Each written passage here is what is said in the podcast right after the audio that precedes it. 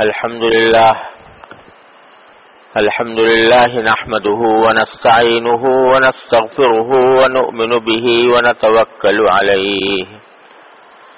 ونعوذ بالله من شرور أنفسنا ومن سيئات أعمالنا. من يهده الله فلا مضل له ومن يضلله فلا هادي له. وأشهد أن لا إله إلا الله وحده لا شريك له وأشهد أن سيدنا وسندنا ونبينا ومولانا محمدا عبده ورسوله صلى الله تعالى عليه وعلى آله وأصحابه. وبارك وسلم تسليما كثيرا. أما بعد فأعوذ بالله من الشيطان الرجيم. بسم الله الرحمن الرحيم. والعاديات ضبحا فالموريات قدحا فالمغيرات صبحا فأثرن به نقعا فبسطن به جمعا. إن الإنسان لربه لكنود وإنه على ذلك لشهيد وإنه لحب الخير لشديد.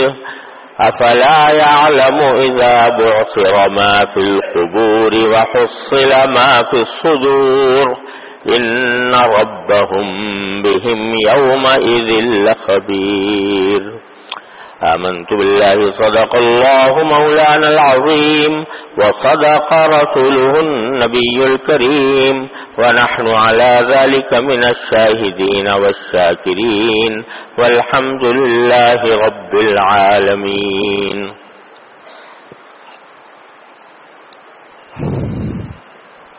بزرگان محترم اور برادران عزیز یہ سورہ عادیات ہے جس کی میں نے ابھی آپ کے سامنے تلاوت کی ہے۔ اس صورت میں اللہ تبارک و تعالی نے نہایت بلیغ انداز میں انسان کو متنبع کیا ہے۔ کہ وہ اللہ تعالی کی نعمتوں کا شکر ادا کرنے کے بجائے ناشکری کا خوگر ہے، ناشکری کا عادی ہے اور مال کی محبت اس کے اندر سمائی ہوئی ہوتی ہے، جس کی وجہ سے وہ اللہ تبارک و تعالیٰ کے احکام کی نافرمانی کر بیٹھتا ہے۔ اس کو یاد دلایا گیا ہے کہ یہ جو کچھ مال و دولت ہے، یہ سب دنیا ہی میں فنا ہو جانے والی ہے۔ دنیا ہی میں رہ جانے والی ہے۔ ایک وقت آئے گا جب قبروں سے انسانوں کو اٹھایا جائے گا اور اس وقت میں پتہ چلے گا کہ مال و دولت کی جو محبت تھی وہ کس درجہ ناپائیدار تھی اور مال و دولت کی منفعت کتنی فانی تھی اور اس کی وجہ سے اللہ تبارک و تعالیٰ کی جو نافرمانی کی گئی، اس کا ہولناک بدلہ وہاں پر سامنے آئے گا۔ یہ ہے اس صورت کا مرکزی مضمون۔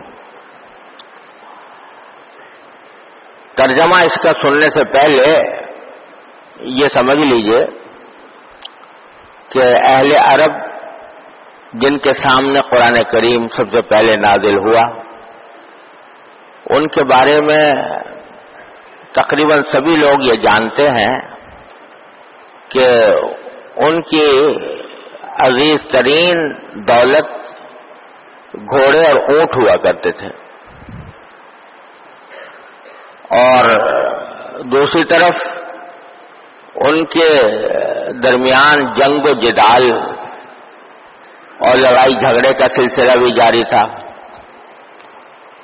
قبائلی زندگی تھی، قبائلی دشمنیاں ہوتی اور وہ ایک دوسرے کے اوپر حملے کرتے، ایک دوسرے کے زمین کو تاخت و تاراج کرتے اور اس کے ذریعے مال غنیمت بھی حاصل کرتے تھے۔ اس جنگ کے موقع پر جو سب سے زیادہ اس زمانے میں کارآمد چیز ہوتی تھی وہ گھوڑے ہوتے تھے۔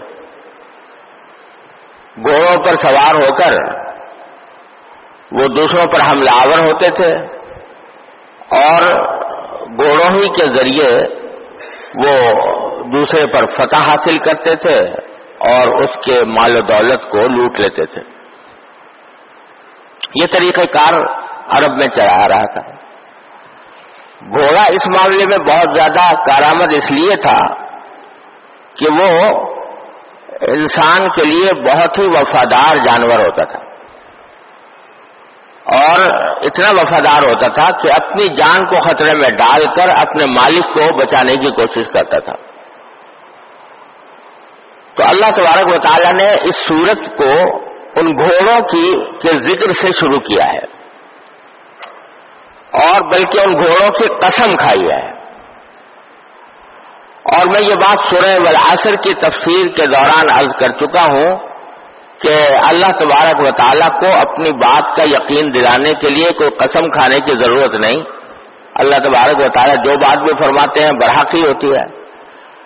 لیکن کلام میں زور پیدا کرنے کے لیے اور اس کو زیادہ موقع بنانے کے لیے بعض اوقات اللہ تبارک و تعالیٰ نے مختلف چیزوں کی قسمیں کھائی ہیں۔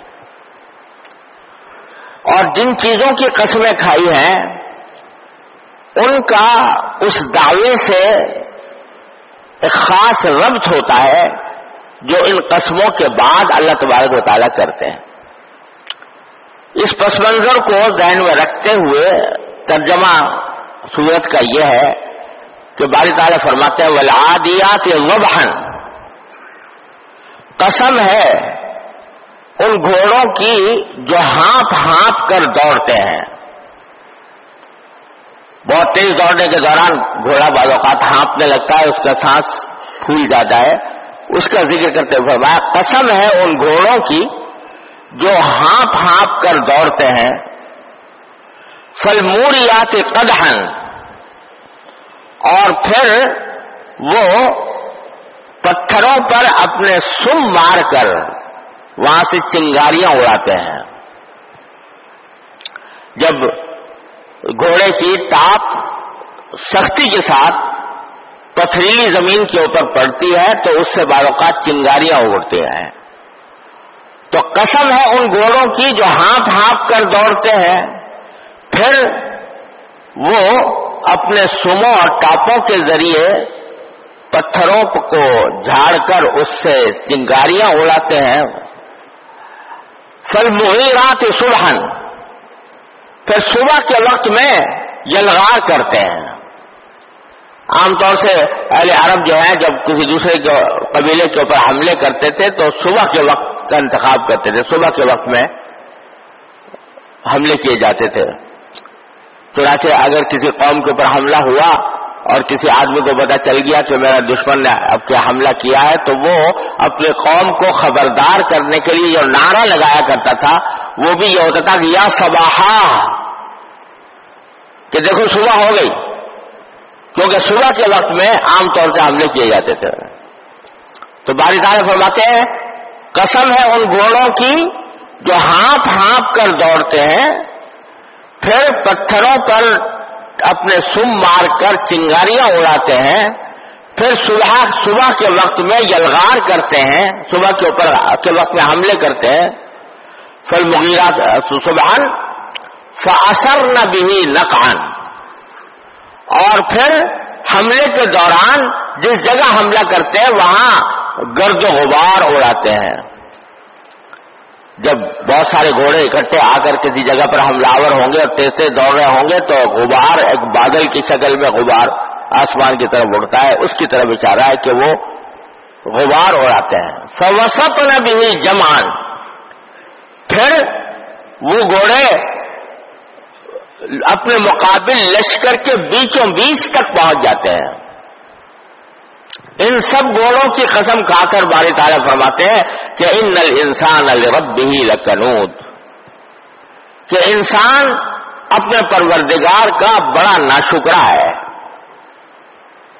وہ ان نحو اللہ کا لشہید اور وہ یقیناً اپنے اس خصلت کا خود گواہ ہے۔ یعنی جانتا ہے کہ میں واقع ناشکرا ہوں۔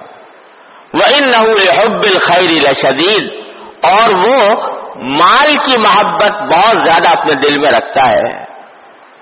افلا یعلم اذا بوسر ما فی القبور۔ کیا وہ نہیں جانتا کہ جب قبروں میں جو کچھ بھی ہے، وہ سب بکھیر دیا جائے گا، الٹ کر بکھیر دیا جائے گا۔ وہ حسن معافی سدور اور سینوں میں جو کچھ راز چھپے ہوئے ہیں، وہ کھل کر سامنے آ جائیں گے۔ ان رب بہم بہم یوم عید الخبیر تو یقیناً ان کا پروردگار ان کو خوب اچھی طرح ان کے تمام اعمال سے باخبر ہے، لہذا ان کو ان کے اعمال کا بدلہ دے گا۔ یہ ہے ترجمہ سورت تو شروع کی آیتوں میں اللہ تبارک و تعالیٰ نے گھوڑوں کی قسمیں کھائی ہیں۔ وہ گھوڑے جو اہل عرب اپنے دشمن کے اوپر حملہ کرنے کے لیے استعمال کرتے تھے۔ ان کی کئی صفات ذکر کی ہیں، ان کے کئی حالات بیان فرمائے ہیں اور پھر کہا ہے کہ انسان بڑا ناچکرا ہے۔ جیسا میں نے عرض کیا تھا کہ جب اللہ تبارک و تعالیٰ کسی چیز کی قسم کھاتے ہیں، تو اس کا ایک مقصد یہ ہوتا ہے کہ جس چیز کی قسم کھائی جا رہی ہے، اس پر ذرا تم اطمینان کے ساتھ غور کرو، حقیقت پسندی کے ساتھ غور کرو، تو تم پر وہ بات واضح ہو جائے گی جو قسموں کے بعد کہی گئی ہے۔ قسموں کے بعد یہ کہا گیا ہے نا کہ انسان بڑا ناشکرا ہے۔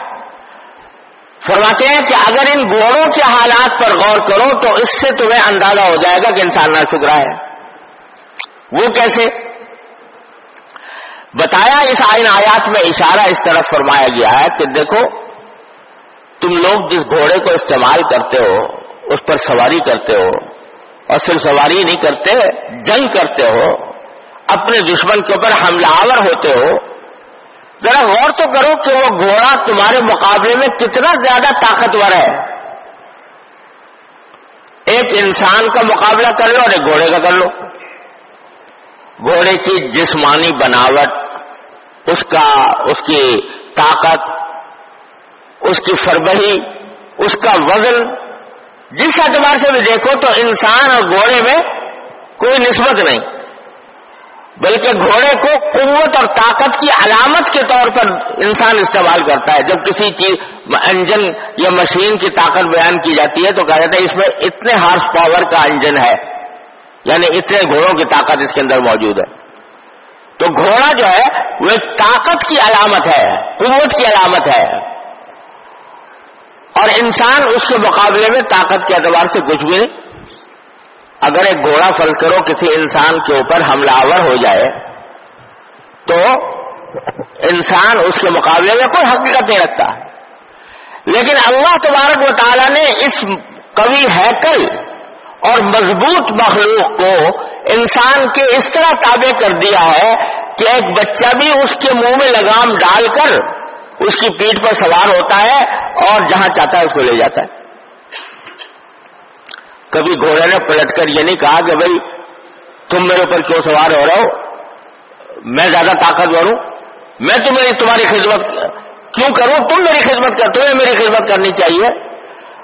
اللہ تبارک و تعالیٰ نے اپنے فضل و کرم سے اس کی ساخت ایسی بنا دی، اس کی فطرت ایسی بنا دی کہ انسان کے آگے وہ بالکل رام ہو جاتا ہے، مسخر ہو جاتا ہے۔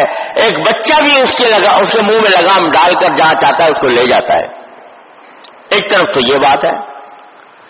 تو دیکھو، اللہ تعالیٰ کی کتنی بڑی نعمت ہے کہ اتنی طاقتور جانور کو تمہارے آگے، تمہاری خدمت کے لیے مسخر کر دیا۔ پھر مسخر ہی نہیں کیا، بلکہ وہ گھوڑا اتنا وفادار ہے کہ جب اپنے مالک کو لے کر چلتا ہے، تو اس کے حکم پر اگر وہ کتنا تیز دوڑانا چاہے، تو ہانپ ہانپ جائے گا، سانس اس کا پھول جائے گا۔ لیکن اپنے مالک کے حکم کے مطابق وہ دوڑتا رہے گا۔ ولادیات وبہن کہ وہ ہانپ ہانپ کر بھی دوڑتا رہے گا، اس واسطے دوڑتا رہے گا کہ اس کے مالک نے، اس کے اوپر جو سوار ہے، اس نے اس کو حکم دیا ہے کہ وہ تیز دوڑے۔ تو کتنی مشقت اٹھانی پڑے ہانپنا پڑے، لیکن وہ دوڑتا ہے۔ اور پھر اتنا اتنا تیز دوڑتا ہے کہ اس کے ٹاپوں کی ضرب سے پتھروں سے چنگاریاں اڑنے لگتی ہیں۔ اور پھر اتنا ہی نہیں، وہ جا کر دشمن کے اوپر حملہ آور ہوتا ہے۔ وہ دشمن جو ہے، وہ گھوڑے کا تو دشمن نہیں ہے۔ وہ تو گھوڑے پر بیٹھے ہوئے انسان کا دشمن ہے۔ لیکن چونکہ وہ اپنے مالک کا وفادار ہے، تو وفاداری کی وجہ سے وہ جنگ مول لیتا ہے۔ اور اپنے دشمن کے اوپر حملہ آور ہوتا ہے صبح کے وقت میں۔ اور وہاں پر گرد و غبار ہو جاتا ہے۔ اور سوسط بھی جمع اور ان دشمن کے لشکروں کے بیچوں بیچ گھس جاتا ہے۔ جہاں لشکروں، دشمن کا لشکر تیار کھڑا ہو، ہاتھ میں اس کے تلواریں ہوں، کمانوں میں اس کے نیزے ہوں، وہ تیر ہوں اور نیزے ہوں اور بڑا زبردست جمگٹا ہو، اس میں بے دھڑک اندر گھس جانا، یہ اپنے جان کو خطرے میں ڈالنے کے مرادف ہے۔ لیکن گھوڑا ہے کہ وہ اپنے مالک کے حکم پر اور مالک کی وفاداری میں اپنی جان کو خطرے میں ڈالتا ہے اور دشمن کے لشکر کے اندر جا کر گھس جاتا ہے۔ کیوں؟ اس لیے کہ اس کا، اس نے اپنے سوار کو اپنا مالک تسلیم کیا ہے اور اسے تسلیم کیا ہے۔ کون سی؟ اس مالک نے اس کو کیا نعمت دے دی؟ یہ نہ کہ صبح شام اس کو چارہ کھلا دیتا ہے۔ صبح شام اس کو چارہ کھلا دیتا ہے۔ تو اس کی تھوڑی سی بھوک دور کر دیتا ہے، پیاس دور کر دیتا ہے، پانی پلا دیتا ہے، اس کو ٹہلا لیتا ہے۔ بس یہ خدمت وہ انجام دیتا ہے۔ تو اس کی وفاداری کے سلے میں گھوڑا اتنا وفادار بن گیا کہ اپنی جان جوکھوں میں ڈال کر اپنے مالک کو خوش کرنے کی کوشش کرتا ہے۔ تو اللہ تعالیٰ فرماتے ہیں، ذرا اس گھوڑے کے اوپر غور کر کے دیکھو کہ یہ ایسی مخلوق ہے جو جو بیچاری عقل سے معذور ہے، عقل بھی نہیں ہے اس کے اندر، لیکن اپنے حد تک معمولی سمجھ ہے۔ وہ اتنی شکر گزار ہے اپنے مالک کی، اور مالک کی اتنی وفادار ہے کہ اپنی جان تک کو خطرے میں ڈال دیتی ہے اس کی خاطر۔ لیکن تم دیکھو کہ آخر تم بھی تو انسان ہو، تمہارا بھی کوئی مالک ہے، تمہارا بھی کوئی چارہ دینے والا ہے، تمہیں بھی کوئی رزق پہنچانے والا ہے تمہیں بھی کوئی انعامات اور نعمتوں سے نوازنے والا ہے۔ اس کے بارے میں تم اتنے بے فکر ہو گئے ہو کہ میرے مالک جس نے مجھے پیدا کیا، جس نے مجھے بڑا کیا، جس نے مجھے رزق عطا کیا، جس نے مجھے کھانے کو دیا، جس نے مجھ پر نعمتوں کی بارشیں برسائی اس کو بلا بیٹھتے ہو، اس کی نعمتوں کو۔ تو ان انسان رب ہی لکنوٹ تو اگر گھوڑے سے اپنا موازنہ کر کے دیکھو تو پتا چلے گا کہ تم اتنی وفاداری بھی نہیں رکھتے اپنے مالک کے ساتھ کہ جتنا تمہارا گھوڑا تمہارے ساتھ رکھتا ہے۔ ان انسان ربی لکنود کہ اب انسان جو ہے وہ اپنے پروردگار کا بڑا ناشکرا ہے۔ یہ اکثر انسانوں کے اعتبار سے بات کہی جا رہی ہے۔ ورنہ اللہ کے بندے جو اللہ تعالیٰ کے نیک بندے ہوتے ہیں، انبیاء کرام ہیں، صحابہ کرام ہیں، بزرگان دین ہیں وہ ناشکرے نہیں ہوا کرتے، لیکن کہا جا رہا ہے کہ اگر دنیا کے آبادی کے اعتبار سے اکثریت کو دیکھا جائے تو اللہ تعالیٰ کی نعمتوں کی ناشکری میں مبتلا ہے۔ نعمتوں کو نہ پہچانتی ہے، نہ اس پر شکر ادا کرتی ہے، نہ زبان سے، نہ عمل سے۔ زبان سے شکر تو یہ ہے کہ آدمی اللہ تعالیٰ کا زبان سے شکر ادا کرے۔ الحمدللہ للہ کہ کہ اللہ آپ کا شکر ہے کہ آپ نے مجھے نعمت عطا فرمائی۔ اور عمل سے شکر یہ ہے کہ اپنی ساری زندگی کو اس طرح اللہ تعالیٰ کا تابع بنا دے جیسے کہ اس کا گھوڑا اس کے تابع ہوتا ہے۔ کہ ہر حال میں وفاداری کرتا ہے۔ تو توجہ دلانا یہ مقصود ہے کہ تم لوگ اللہ تعالیٰ کی نعمتوں میں پل رہے ہو۔ صبح سے لے کر شام تک تمہارے وجود پر اللہ تعالیٰ کی نعمتیں برس رہی ہیں، لیکن تم ان نعمتوں کا شکر ادا کرنے کے بجائے ناشکری میں مبتلا ہو۔ اس سے اپنے آپ کو بچاؤ، کیونکہ ایک وقت آنے والا ہے جب اسی مالک کے حضور پیشی ہوگی اور وہاں پر تمہارے سارے اعمال کا کچا چٹا سامنے آ جائے گا اور اس کی بنیاد پر تمہارے لیے جنت یا جہنم کا فیصلہ ہوگا۔ یہ ہے پیغام جو یہ صورت دینا چاہتی ہے۔ اب انسان کے ناشکرا ہونے کا کیا مطلب ہے اور شکر ناشکری سے بچنے کا کیا طریقہ ہے؟ کس طرح انسان اپنی ناشکری سے بچے؟ یہ تفصیل انشاءاللہ اللہ تعالی نے زندگی عطا فرمائی۔ تو اگلے بیانات میں عرض کروں گا۔ اللہ تعالی ہمیں اپنا شکر گزار بندوں میں شامل کرنے ہونے کی توفیق عطا فرمائے۔ واقع دعوانا الحمد للہ رب العالمین۔